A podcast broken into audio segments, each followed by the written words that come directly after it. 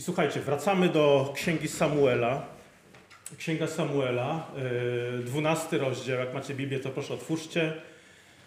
Yy, Dzisiaj przyjrzymy się Bożej reakcji na cudzołóstwo i morderstwo Dawida. 12 rozdział drugiej księgi Samuela. Yy, 11 rozdział kończy się taką wzmianką. Lecz ten postępek, który popełnił Dawid, nie podobał się Panu. I teraz zobaczcie, co się dzieje dalej. Wtedy Pan posłał Natana do Dawida, a ten przyszedłszy do niego powiedział: W pewnym mieście było dwóch mężów, jeden bogaty, a drugi ubogi. Bogaty miał bardzo wiele owiec i bydła, ubogi zaś nie miał nic, oprócz jednej małej owieczki, którą nabył i żywił ją, a ona wyrosła u niego razem z jego dziećmi. Z chleba jego jadała, z kubka jego piła, na łonie jego sypiała i była mu jak córka. Pewnego razu przybył do męża bogatego podróżny.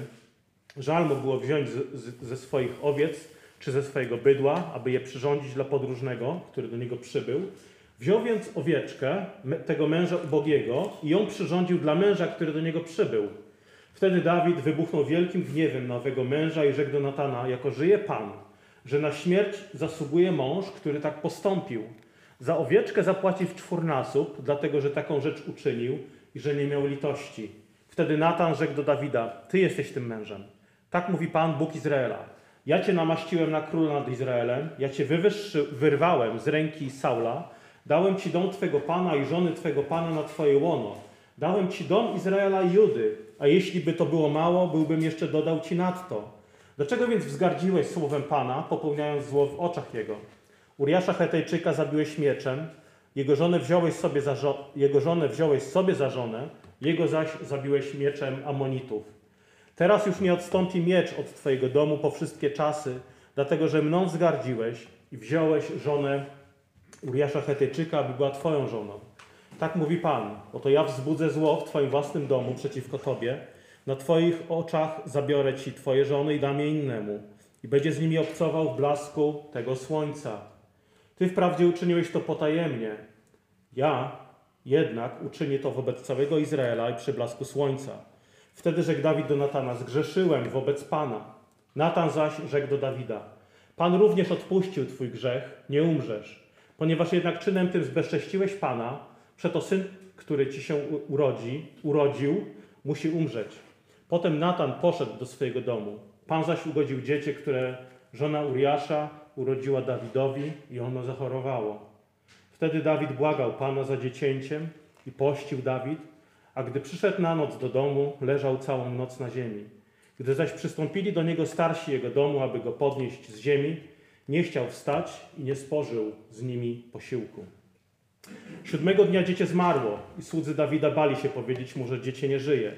Myśleli bowiem, jeżeli oto, póki dziecię ży żyło i my mówiliśmy do niego, on nie słuchał naszego głosu, to jakże mamy mu powiedzieć, że dziecię nie żyje? Gotów jeszcze zrobić sobie coś złego. Lecz Dawid spostrzegł, że jego słudzy szepczą między sobą, domyślił się więc, że dziecię nie żyje.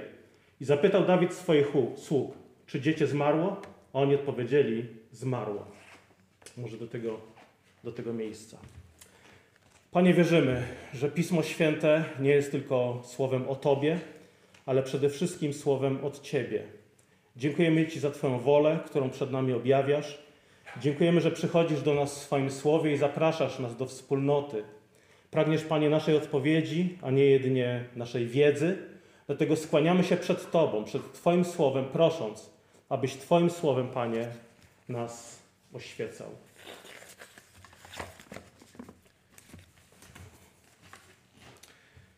Dawid oto popełnia cudzołóstwo, które, pamiętacie, próbował zatuszować. Jak? Przez morderstwo.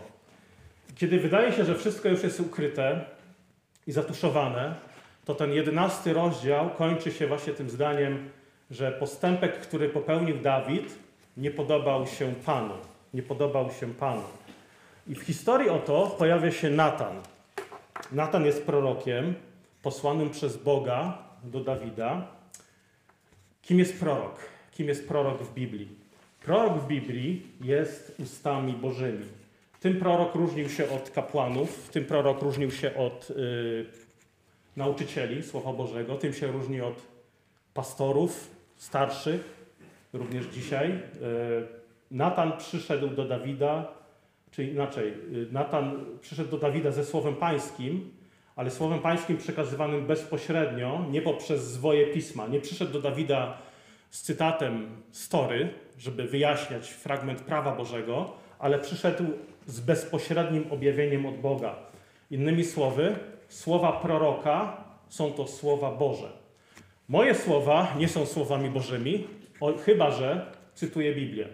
Tak? Słowa pastora są słowami Bożymi wtedy, kiedy cytuję Pismo Święte, natomiast słowo prorockie jest, można powiedzieć, z definicji Słowem Bożym, jest natchnionym, autorytatywnym objawieniem Słowa Bożego. Prorocy oraz apostołowie, czytamy w liście do Efezjan, założyli fundament Kościoła, na którym my, żywe kamienie, budujemy tą duchową budowlę. Funkcja prorocka i apostolska w Kościele były bardzo ważne i łączyły się właśnie z położeniem fundamentu. Obecnie tą naukę y, prorocką czy apostolską mamy w pełni dostępną w postaci spisanego Słowa Bożego, do którego nie można nic dodać i nic ująć. I kiedy czytamy o roli proroków w Piśmie Świętym, to mamy tutaj dwie funkcje, dwie główne funkcje proroków. Po pierwsze, oznajmiali Bożą wolę ludowi Bożemu i oznajmiali Bożą wolę bardzo często rządzącym, władcom.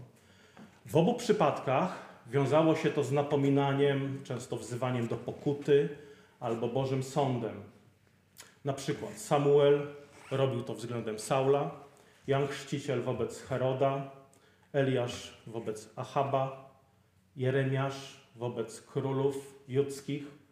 Ich rolą było zwracanie serc, serc królów do Boga i tę rolę właśnie w tym urywku pełni, pełni prorok Natan. Natan jest nie tylko prorokiem, jest też przyjacielem Dawida, jest jego duchowym doradcą, jest pastorem, można powiedzieć, Dawida, co oznacza, że każdy król no, potrzebuje, potrzebuje takiego Natana, dojrzałego doradcy u boku, który szczerze będzie mu doradzał w sprawach duchowych. Tak? Dawid upadł, Dawid, Dawid wręcz oszalał duchowo.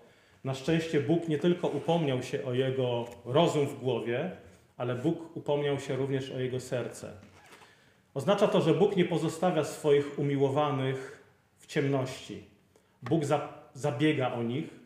Dawid, zobaczcie, brnął w ciemność, więc Bóg posłał proroka. I to jest, myślę, piękna ilustracja prawdy, że Bogu zależy na nas bardziej niż nam zależy na Bogu. Bardzo człowiek często ucieka od Boga, ale zobaczcie, świadectwo myślę wielu z Was mogą potwierdzić to, że, że Bóg zabiega o człowieka, że Bóg, że Bóg podąża za grzesznikiem. I robi to tak, by człowiek sam na moment się zatrzymał, zauważył w jakim jest stanie, jak bardzo potrzebuje Bożego działania. Nie, to jest dzieło Ducha Świętego w naszym życiu, ale to może być Bóg wyrusza jak dobry pasterz za owcą, która się zagubiła. Zobaczmy, jak Natan rozmawia z Dawidem. Dawid, y, przepraszam, Natan wiedział, z kim rozmawia, więc zachował taki daleko idący szacunek dla urzędu, jaki Dawid pełnił, ale nie obawiał się napomnieć króla. Tak, Natan miał wszelkie podstawy, żeby się bać Dawida, dlatego że Dawid, wiecie, już wcześniej zabił człowieka, który wiedział o jego grzechu, mówię o Uriaszu, także Natan mógł mieć obawy, że jego czeka ten sam los, ten sam los. Ale odważnie poszedł do króla i objawił mu Bożą wolę. I zobaczcie, Dawid zaczął od fikcyjnej historii, zaczął od ilustracji postępowania, postępowania Dawida. Mówi, że w pewnym mieście było dwóch mężów, był bogaty i biedny.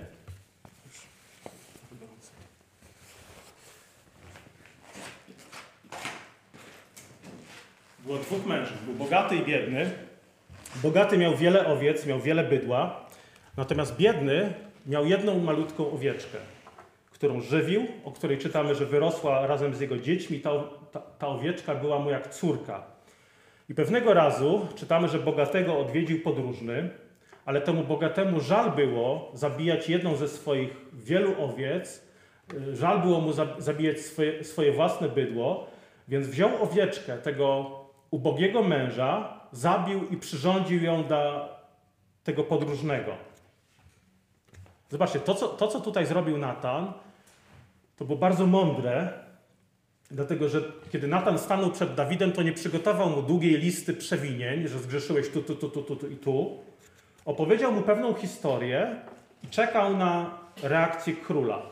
I teraz dlaczego Natan tak postąpił? No właśnie po to, żeby uniknąć gwałtownej samoobrony Dawida, która często pojawia się jako reakcja obronna, kiedy ktoś jest napominany. Nie? Zobaczcie, jak jest z nami. No nie? W taki sposób też bardzo często reagujemy. Bardzo trudno jest nam przyjąć pouczenie czy napomnienie, a co dopiero, kiedy takie pouczenie otrzymuje król. I Dawid w reakcji na tę historię wybuchnął wielkim gniewem na tego męża i uznał, że na śmierć zasługuje ten, który tak postąpił. Na co na to on odpowiada, ty jesteś tym mężem. Wydałeś oto wyrok na siebie. Zobaczcie, jakże, jakże łatwo płoniemy gniewem na innych. Jakże łatwo oburzają nas grzechy innych. A jacy jesteśmy tacy bezkompromisowi. Z jaką dezaprobatą e, się spotykają cudze grzechy. Ale słuchajcie, jeżeli mamy nienawidzić, a Biblia mówi, że mamy nienawidzić grzechu, to najbardziej mamy nienawidzić własnego grzechu. Własnego grzechu. To jest, jeżeli pytasz, jaki grzech powinien mnie najbardziej oburzać, odpowiedź brzmi Twój. Nasz własny. Mnie powinien oburzać najbardziej mój grzech. Ciebie, Twój grzech. Nie oznacza to, że mamy być bierni na, inny, na inne grzechy, ale najbardziej mamy się brzydzić własnym grzechem. I Dawid oznajmia, na śmierć zasługuje człowiek, który tak postąpił. I kiedy dowiaduje się, że a, to on jest tym mężem, to aha, uświadamy sobie, aha, trochę przesadziłem. No może nie na, może nie na śmierć, ale reagując w ten sposób, sam został obnażony. Yy, okazało się, że to on jest przecież tym bogatym mężem, tą malutką owieczką jest Batrzeba, a tym ubogim mężem jest Uriasz. I zobaczcie, jak Natan napomina Dawida. Mówi tak. Tak mówi Pan. Ja cię namaściłem na króla nad Izraelem. Ja cię wyrwałem z ręki Saula. Dałem ci dom twego pana i żony twego pana na twoje łono. Dałem ci dom Izraela i Judy, a jeśli to byłoby mało, dodałbym ci jeszcze nadto. Dlaczego więc wzgardziłeś słowem Pana, popełniając zło w oczach Jego? Natan podkreśla tutaj Bożą dobroć względem Dawida. Bóg go ocalił, Bóg go wywyższył, Bóg okazał mu łaskę, ale zamiast zadowolenia i wdzięczności bierze owieczkę swojego przyjaciela i Uriasz, przepraszam, i Natan w odpowiedzi mówi, Dawidzie, będą konsekwencje. Tak, Bóg ci przebaczył, ale będą też konsekwencje, o których za chwilę powiemy. Ale zobaczcie, tak wygląda nasza relacja z Bogiem. Bóg mówi, ocaliłem cię, wyrwałem cię z niewoli, otworzyłem twoje oczy, przeniosłem cię ze śmierci do życia. Więc żyj w posłuszeństwie Bogu, żyj w radości, żyj w pokoju. Ale spójrz najpierw na te Boże błogosławieństwa, które otrzymałeś. I tak Natan napomina Dawida. Spójrz, jak wiele ci Bóg dał. A tobie jeszcze jest mało? Ty jeszcze musisz chwytać tą owieczkę ubogiego męża? Za mało ci Bóg dał? Nie? Myślmy też o sobie, o, o, o, o nas. Jak wiele Bóg nam dał, a jak bardzo często zdarza nam się narzekać. I po prostu chwytać za coś, co nie należy do nas, za coś, za co nie powinniśmy chwytać. Ale też jeśli chodzi o podejście, zobaczcie, podejście Natana do Dawida, to też jest bardzo ważna lekcja. Zwróćcie, zwróćcie uwagę, jak on z nim rozmawia. Lekcja jest taka: szanuj władzę, szanuj przełożonych, szanuj ich ze względu na urząd, który piastują i do którego powołał ich Bóg. Ale masz prawo, nawet nie obawiaj się mówić o ich grzechach, nie obawiaj się mówić o nadużyciach władzy, yy, i tutaj używam celowo słowa nadużyciach władzy, a nie naszych uprzedzeniach wobec władzy. Biblia nakazuje nam posłuszeństwo władzy, ale nie nakazuje nam milczenia wobec grzechów władzy, wobec nadużyć władzy. I Natan, choć jest prorokiem, to może być bardzo dobrym przykładem i wielką zachętą dla współczesnych dziennikarzy, publicystów czy mediów. Natan miał odwagę mówić o upadku wielkiego polityka, którego był sojusznikiem. Wielkiego człowieka, którego cenił. Zobaczcie, jakże inne, to jest naprawdę jakiś inny świat, jakże inne to jest od współczesnych, często właśnie stronniczych publicystów czy dziennikarzy, którzy lubują się w wychwytywaniu potknięć, oszustw, korupcji. Kogo? Przeciwnej strony. Jedynie przeciwnej strony. Wybielaniu własnej. Jakże to jest inne. Zauważmy, że Natan, mówiąc o grzechu Dawida, też nie beształ go, nie krzyczał, nie atakował. On wiedział, z kim rozmawia, w związku z tym, jak, jak powinien napomnieć króla, żeby to napomnienie było skuteczne. I to jest też kolejne zastosowanie dla nas. Kiedy kogoś napominasz, rozmawiasz z bratem czy siostrą, musisz pomyśleć o tym, w jaki sposób to zrobić, żeby to napomnienie było skuteczne. Bądź uważny, kogo i jak napominasz. Czasami tak, napomnienie musi być ostre, jeżeli rozmawiasz z bluźniercą. Czasami musi być subtelne, jeżeli rozmawiasz z kimś, kto chce iść za Panem, ale zgrzeszył, może nie zdaje sobie z tego sprawy. Ale zawsze naszym celem, tak jak tutaj celem Natana, jest pozyskanie tej osoby, żal tej osoby za grzech i jej powrót do Boga. W napominaniu nigdy nie chodzi o nasze zwycięstwo, o poczucie wiernego sługi Bożego, który grzmi bezkompromisowo, o to powiedziałem, co mam powiedzieć, słucham Boga, tak, tak robili wierni prorocy, mniejsza z tym, jakie będą owoce tego, nie? Dawid na szczęście w odpowiedzi na napomnienie Saula, przepraszam, Natana, nie odpowiada jak Saul. Nie wini Batrzeby, a rozebrała się, skusiła mnie. Nie, nie, nie wini ludzi, nie wini Boga, wyznaje swoje grzechy i dlatego zachowuje królestwo. A wszystko, zobaczcie, coś, co, to, co prowadzi do jego pokuty, to jest Słowo Boże, które jest ostrym mieczem, które obnaża grzech Dawida i prowadzi go do nawrócenia i odnowy. To jest różnica między Saulem a Dawidem. Saul też zgrzeszył, ale nigdy nie pokutował. Mimo, że jego grzech, byśmy powiedzieli, był nawet mniejszy niż Dawida. Ale to Dawid otrzymał dziedzictwo. Dlaczego? Saul nigdy nie pokutował. Zrzucał odpowiedzialność na Samuela, na ludzi, a nawet na Boga. Dawid zaś nawrócił się, żałował i prosił o wybaczenie. I to jest też różnica nie tylko między Saulem a Dawidem, to jest różnica między wiarą a niewiarą. Wiara po upadku żałuje. Wyznaje grzech i przyjmuje z radością przebaczenie od Chrystusa. Wiara po wyznaniu grzechu nie chce do niego wracać. Wypowiada wojnę grzechowi, walczy z grzechem. Niewiara pławi się w grzechu, trwa w nim, nie wyznaje grzechu, nie nawraca się. To jest ta różnica. Dawid po tym, jak upadł, nie stracił zbawienia. Nie przez, Bóg nie przestał być jego zbawicielem, ale grzech naderwał jego więź z Bogiem. Tak? To tak jak z bliskimi w rodzinie. Pokłócisz się z mężem czy żoną, z dzieckiem. Y, nie przestaje być tatą dla moich dzieci, kiedy między nami coś jest nie tak, ale grzech wpływa na nasze relacje. Są nadszarpnięte, pojawia się jakiś smutek, złość może, obawa i tak dalej. Dlatego potrzebne jest pojednanie. Co prowadzi do pojednania? Wyznanie grzechu. Wyznanie grzechu. I mamy psalm w 51 w Piśmie Świętym, który Dawid napisał właśnie po tym, kiedy zgrzeszył z Batrzebą i po tym, jak zabił Uriasza. I zwróćmy uwagę na to, o co się tutaj Dawid modli w psalmie 51.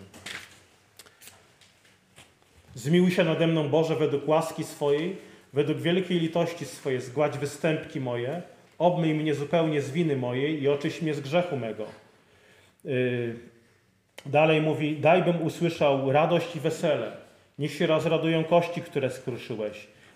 Zakryj oblicze swoje przed grzechami moimi i zgładź wszystkie winy moje. Tak w oparciu o ten psalm też wyznajemy nasze grzechy podczas nabożeństwa. Yy, Dawid błaga tutaj o obmycie z grzechów. Przyznaje, że zgrzeszył przeciwko Bogu, że jego, no, że to jest jego tym wewnętrznym, największym problemem, który ma, to jest właśnie grzech przeciwko, przeciwko Bogu, nie jakieś złe samopoczucie. Modli się o przywrócenie radości. Nie mówi, Panie Boże, zbaw mnie na nowo, bo straciłem zbawienie po tym, jak zgrzeszyłem, tylko mówi, przywróć mi radość z wybawienia mego. To jest naprawdę dobry psalm, żeby się modlić Jego słowami po tym, jak zgrzeszymy i nadszarpniemy naszą relację z Bogiem. Mamy w nim obietnicę, że Bóg nie wzgardzi skruszonym sercem. I Dawid jest taki, Dawid jest zgnębiony, jest przygnębiony swoim grzechem. Naprawdę mógł się, wydaje się, że mógłby się postawić temu Natanowi, mógłby, mógłby się wkurzyć, ogłosić się władcą absolutnym, mógł powiedzieć, mógłby powiedzieć, że to on, Dawid, jest tym najwyższym standardem, który nie podlega ocenie kogokolwiek. Mógłby powiedzieć na przykład, że kto jak kto, ale król, polityk nie przyjmuje pouczenia.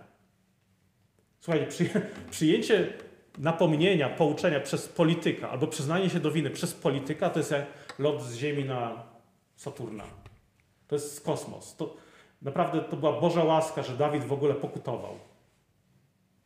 Bóg przebaczył Dawidowi grzech, przywrócił go do radości i pokoju, ale od tego momentu Dawid ma same problemy. Dlatego, że grzech, no grzech niczego nie rozwiązuje. Grzech może daje przyjemność, ale za cenę którą musimy później, często, to zależy od grzechu oczywiście, ale często musimy długo spłacać cenę grzechu. Dlatego lekcja jest taka: nie zaciągaj długu dla chwilowej przyjemności. Długu, który będziesz musiał później długo spłacać. Grzech jest głupi, niczego nie rozwiązuje. I teraz zobaczcie, kara za grzech dla Dawida jest stosowna do popełnionego przez niego przestępstwa. Dawid podnosi miecz przeciwko Uriaszowi. Bóg mówi, że z tego powodu miecz nie odstąpi od Twojego domu. Najbardziej oczywistym przykładem tego jest bunt jego syna, Absaloma i wojna domowa. Dalej, Natan oznajmia kolejne konsekwencje. Mówi, oto ja wzbudzę zło w Twoim własnym domu przeciwko Tobie, na Twoich oczach zabiorę Ci Twoje żony i dam je innemu i będzie z nimi obcował w blasku tego słońca. Ty wprawdzie uczyniłeś to potajemnie, ale ja uczynię to wobec całego Izraela przy blasku słońca.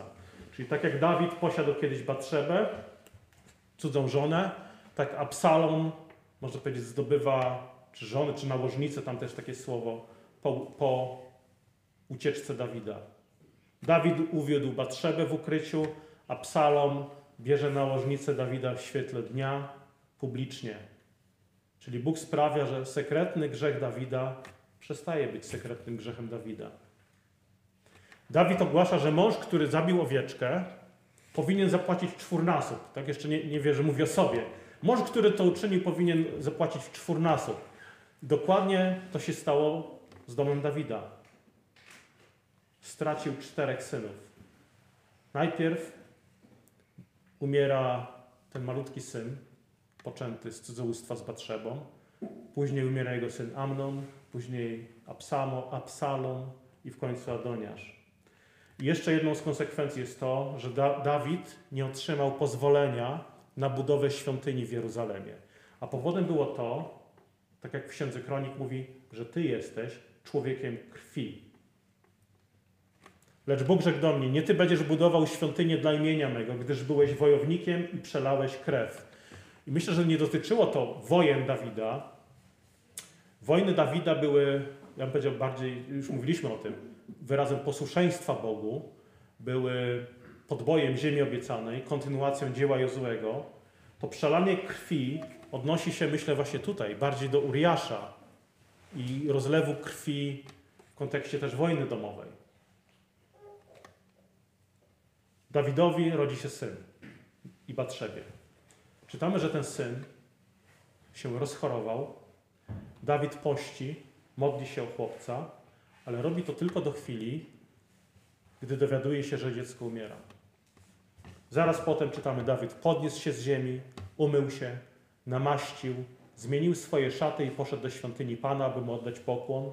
Potem powrócił do swojego domu, poprosił o posiłek, a gdy mu go podano, spożył go. Skoro Bóg wybaczył Dawidowi, dlaczego spadają na niego tak dramatyczne konsekwencje jego grzechu. Ano dlatego, że wybaczenie nie oznacza zdjęcia wszystkich konsekwencji. Kiedy mąż popełnia cudzołóstwo i owocem tego jest dziecko, to Bóg wybaczy grzech cudzołóstwa owemu mężczyźnie, jeżeli się nawróci on do Jezusa i szczerze będzie prosił o wybaczenie Boga oraz własną rodzinę, ale skutki tego grzechu będzie ponosił, no też do końca życia, co oznacza zobowiązanie do bycia wiernym ojcem dla poczętego dziecka. Złodziej w więzieniu może się nawrócić, dzięki Bogu tak się dzieje. Kiedy umrze, Bóg przyjmie go do nieba, ale musi odsiedzieć sprawiedliwy wyrok.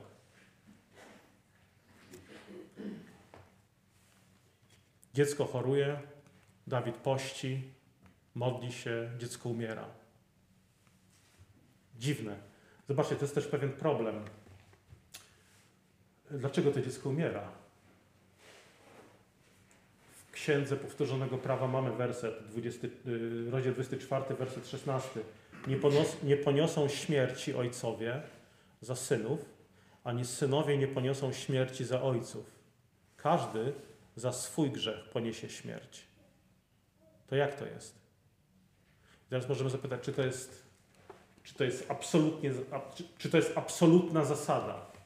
No powiedziałbym, że nie jest to absolutna zasada. Tak, to jest zasada, ale nie jest to zasada absolutna. Skąd o tym wiemy?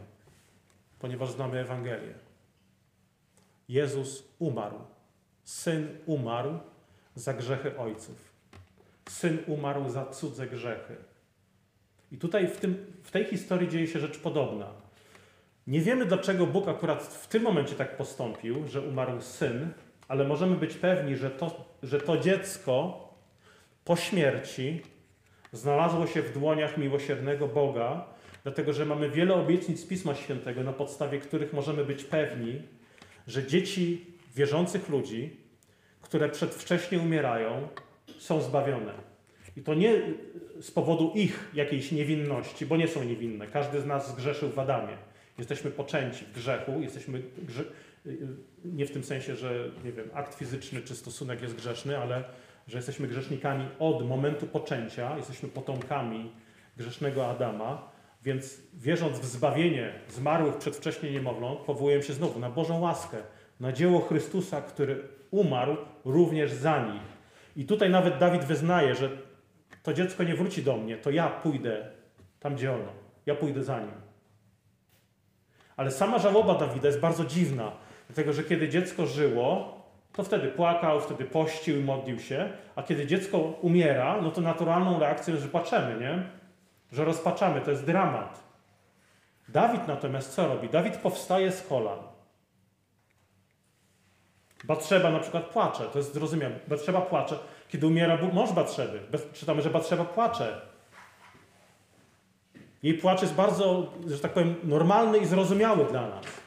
Ale Dawid? Dlaczego, dlaczego Dawid zachowuje się tak dziwnie? I teraz możemy y, y, postępowanie Dawida zrozumieć, kiedy, kiedy zobaczymy, że śmierć syna Dawida jest konsekwencją grzechu morderstwa, którego dopuścił się Dawid. Czyli gdyby Bóg postąpił z Dawidem sprawiedliwie, Dawid musiałby ponieść karę śmierci za morderstwo na Uriaszu.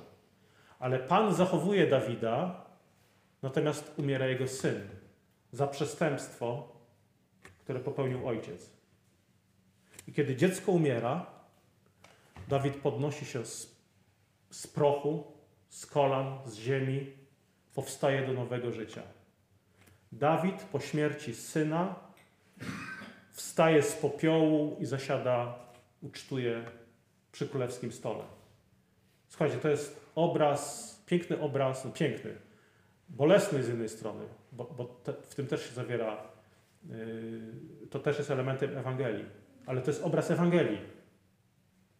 To wskazuje na śmierć innego syna Dawida, którego śmierć podnosi nas z prochu tak, iż możemy, i to będziemy robić dzisiaj, ucztować przy stole. Czyli mamy zmartwychwstanie Dawida, ale poprzedza je śmierć niewinnego syna. Śmierć dziecka uwalnia Dawida. Dawid potem udaje się do Betrzeby, do swojej żony.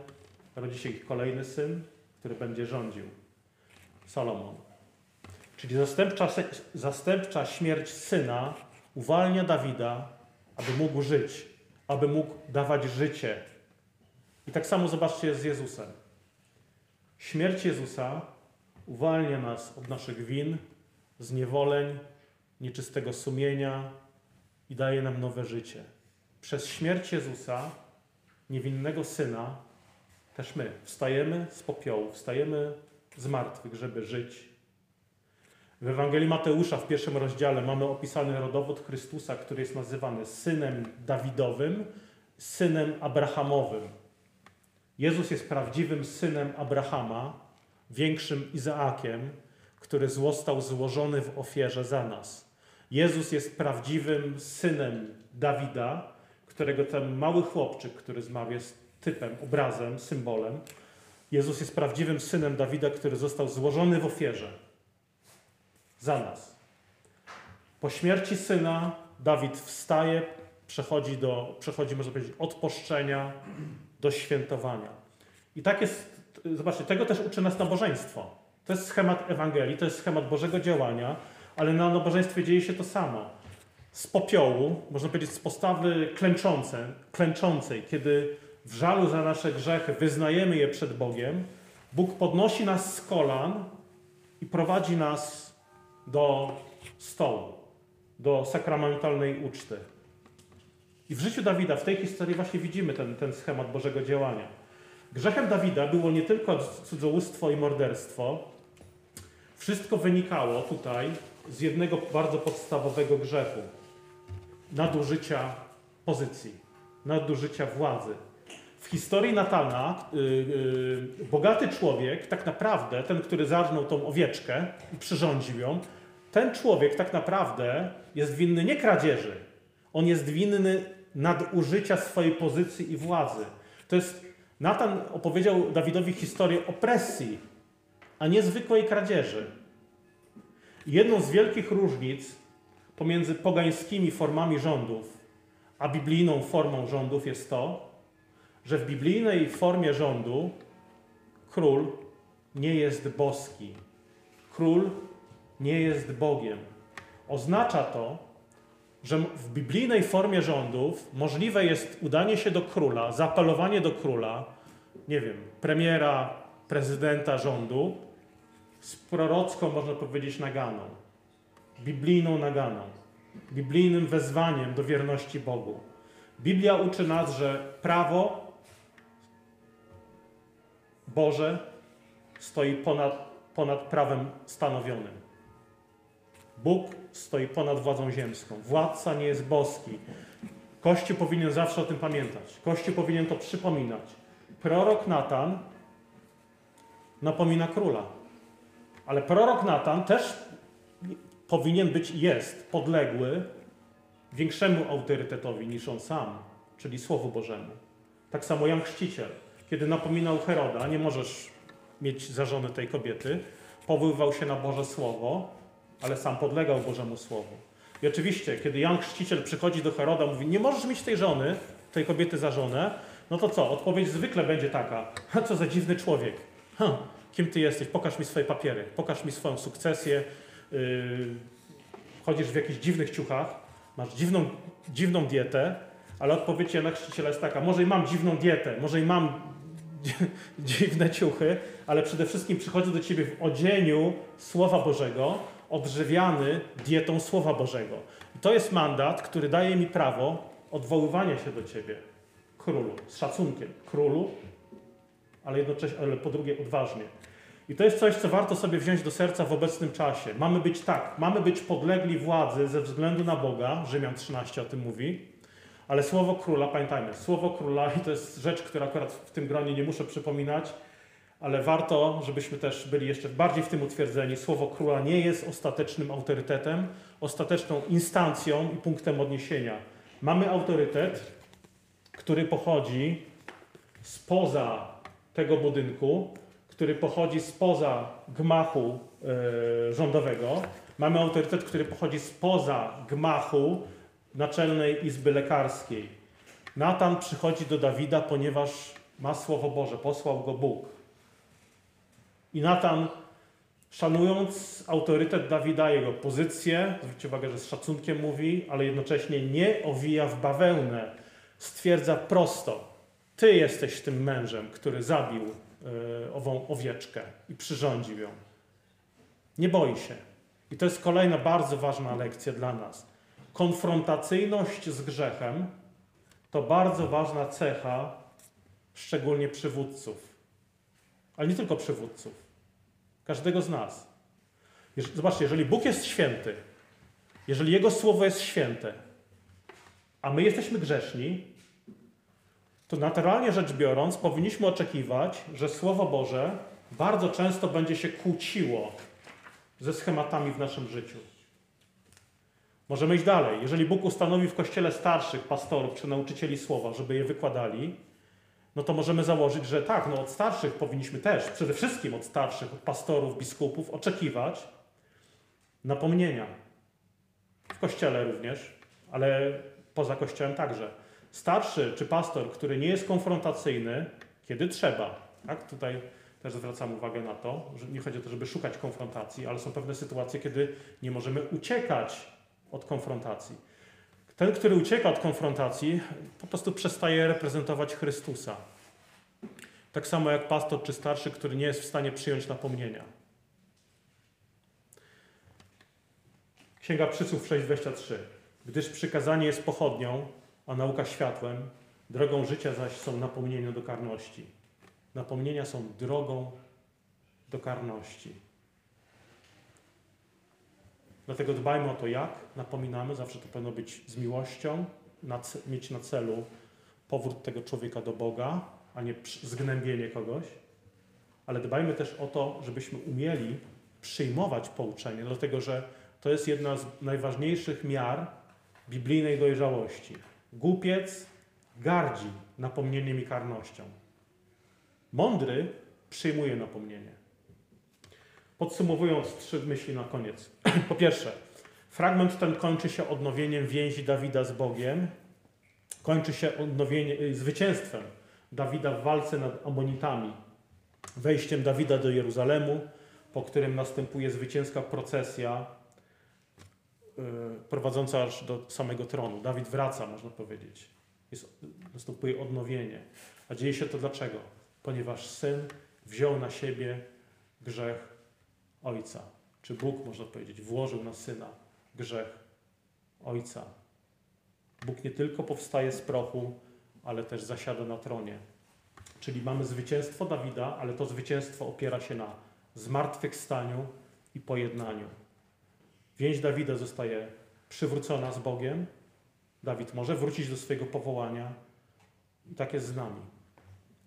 Możemy wrócić do naszych powołań, możemy wrócić do radości, ze względu na dzieło Syna, który umarł za nas.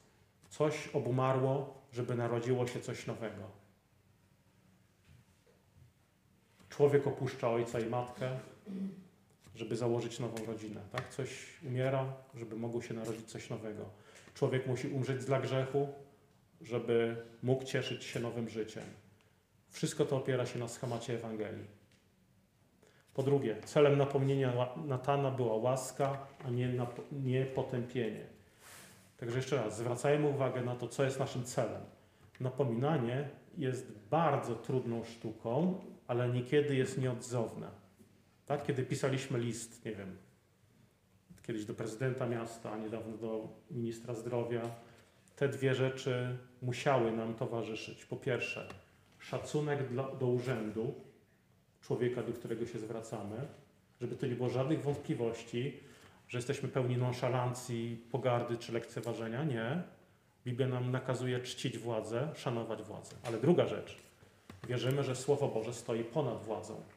I to też zależało nam, żeby uwypuklić czy zaakcentować w naszych listach. Także zwracajmy, napominając, zwracajmy uwagę, co jest naszym celem. Jest to trudna sztuka, ale niekiedy jest to nieodzowne o wiele prościej, przynajmniej dla mnie jako pastora, o wiele prościej byłoby zlekceważyć wiele rzeczy. Wiele prościej by powiedzieć, a jakoś tam ułoży. Ale nie na tym polega stosowanie nauki Słowa Bożego w naszym życiu. Naprawdę bardzo rzadko się zdarza, że człowiek chętnie przyjmie pouczenie czy nagane bez żadnych zastrzeżeń. Słuchajcie, to, to jest cud. Jeżeli ktoś was napomina i wy mówicie, masz rację, przepraszam, wybacz mi. Słuchajcie, to jest cud. Jeżeli tak, jeżeli tak reagujecie, nie wiem, czy jest tutaj na tej sali ktoś taki, to jest, to jest naprawdę Boże dzieło w Twoim życiu. Bo dlatego, że zwykle, nawet jeżeli się przyznajemy do winy, to jest tam to, to, to straszne słowo ale. Jest tam zawsze jakaś, zawsze, bardzo często jest jakaś próba wybielenia się. Tak, bądź miłości w mnie. Tak, ale, chwila, chwila, ale ty, ale ty, ty, ty nie jesteś bez grzechu? Chwila. Możemy też porozmawiać o twoim grzechu, skoro już tak rozmawiamy o grzechach. Zawsze jest tam ale. Na szczęście u Dawida tu nie ma żadnego ale. Nie ma, ale się nudziłem, ale to była taka silna pokusa, wiesz, jestem facetem, pokłóciłem się z żoną, to sobie spojrzałem na nagą babkę. Słuchajcie, tu nie ma, nie ma żadnego ale. Zgrzeszyłem, mówi tak, zgrzeszyłem i dodaje, zgrzeszyłem wobec Pana. I to jest bardzo ważne. Każda wina i każdy nasz grzech jest winą wobec Pana. On nie mówi, a zostałem przyłapany na tam cudzołóstwie, szkoda, no trudno. Nie, on mówi, zawiniłem wobec Pana. Nawet jeżeli grzeszysz przeciwko ludziom, to grzeszysz wobec Pana. Dlatego pamiętajcie, że każdy nasz grzech, w każdym naszym grzechu ostatecznie chodzi o Twoją relację z Bogiem. Tak, tu też chodzi o Twoją relację z ludźmi, przeciwko którym grzeszysz, ale ostatecznie chodzi o Twoją relację z Bogiem. Dlatego nasz grzech powinien być wyznany przede wszystkim Bogu i oczywiście też ludziom, przeciwko którym grzeszymy. I ostatnia myśl, odpuszczenie grzechów, pojednanie z Bogiem wywołuje u Dawida, może być nowe posłuszeństwo. Dawid otrzymał przebaczenie, owocem jest posłuszeństwo Bogu i odważna wiara. I tutaj powinny nam się nasunąć słowa Jezusa do cudzołożnicy, po tym jak ogłosił nad nią przebaczenie, ja cię nie potępiam, w tym samym zdaniu powiedział idź i nie grzesz więcej. Czyli zastosowanie jest takie. Nie otrzymałeś łaski jako legitymacji do grzeszenia. Otrzymałeś łaskę jako wezwanie do świętości. Czyli Bóg odczynia wszystko, zmienia wszystko, co my uczyniliśmy przeciwko Niemu. Otacza nas ramieniem przebaczenia w Chrystusie i wzywa do odwagi, do wiary, do posłusznego życia. Pomódlmy się. Drogi Ojcze, dziękujemy Tobie za Twoje słowo, dziękujemy Tobie za Twoje pouczenie. Yy, wysławiamy Ciebie, Panie, dlatego że Ty wezwałeś nas yy, do życia w społeczności z Tobą. I spraw, abyśmy wytrwali w Twoim słowie do końca naszych dni, żyjąc w posłuszeństwie Twojej woli, w świętości wobec powołania od Ciebie, które mamy. Wysłuchaj nas przez Jezusa w Duchu Świętym. Amen.